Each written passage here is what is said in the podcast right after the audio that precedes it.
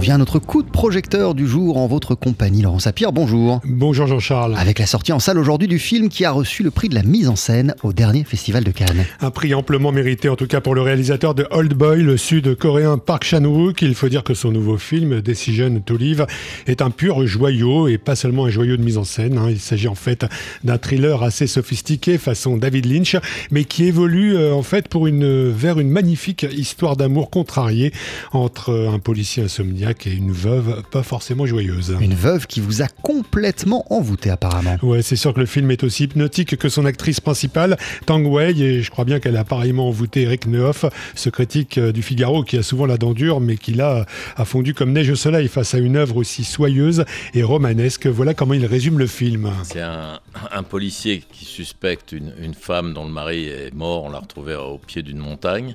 Elle n'éprouve aucune émotion, elle recommence à travailler dès le lendemain de l'assassinat, enfin de l'assassinat, de la mort de, de, son mari. Et on voit que un interrogatoire de police, ça peut être beaucoup plus efficace qu'un dîner en amoureux. Et pour cause, au cours de cet interrogatoire de police, le flic commande des sushis pour agrémenter la garde à vue de cette veuve ô combien troublante. Ce sont des sushis, mais pas n'importe quel sushi, visiblement, parce que les, les, collègues du policier disent il a commandé les sushis les plus chers. Donc, euh, il y a anguille sous roche, c'est le cas de le dire pour les, les sushis. Non, non, mais le film est d'une justesse, d'une délicatesse, d'une sensibilité, et puis quelque chose de très mystérieux à la fois.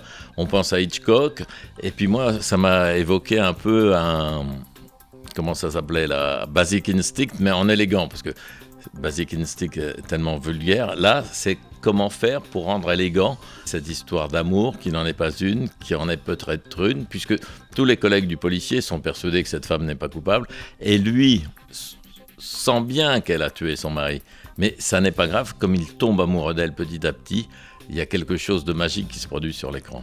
Personnellement, moi, ça m'a rappelé aussi euh, Mortel Randonnée, le fameux film de Claude Miller avec euh, Isabelle Adjani et Michel Serrault. Dans les deux films, la comédienne principale euh, change souvent de coiffure. Elle a aussi le don de laisser derrière elle quelques cadavres, tout en rendant complètement dingue le policier ou le détective qui la traque.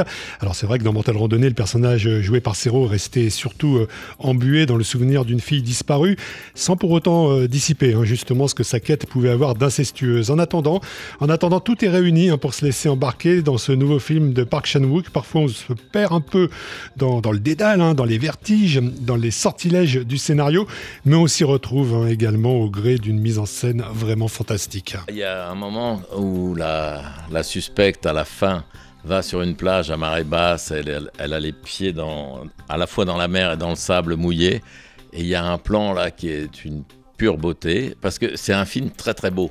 Et je pense que en ce moment, on a vraiment besoin de sauver la beauté. Je ne sais pas si la beauté sauvera le monde, comme on dit, mais là, euh, que le cinéma sauvegarde cette beauté, Park Chan-wook le fait très très bien, et rien que pour ça, il faut lui en être reconnaissant mille fois.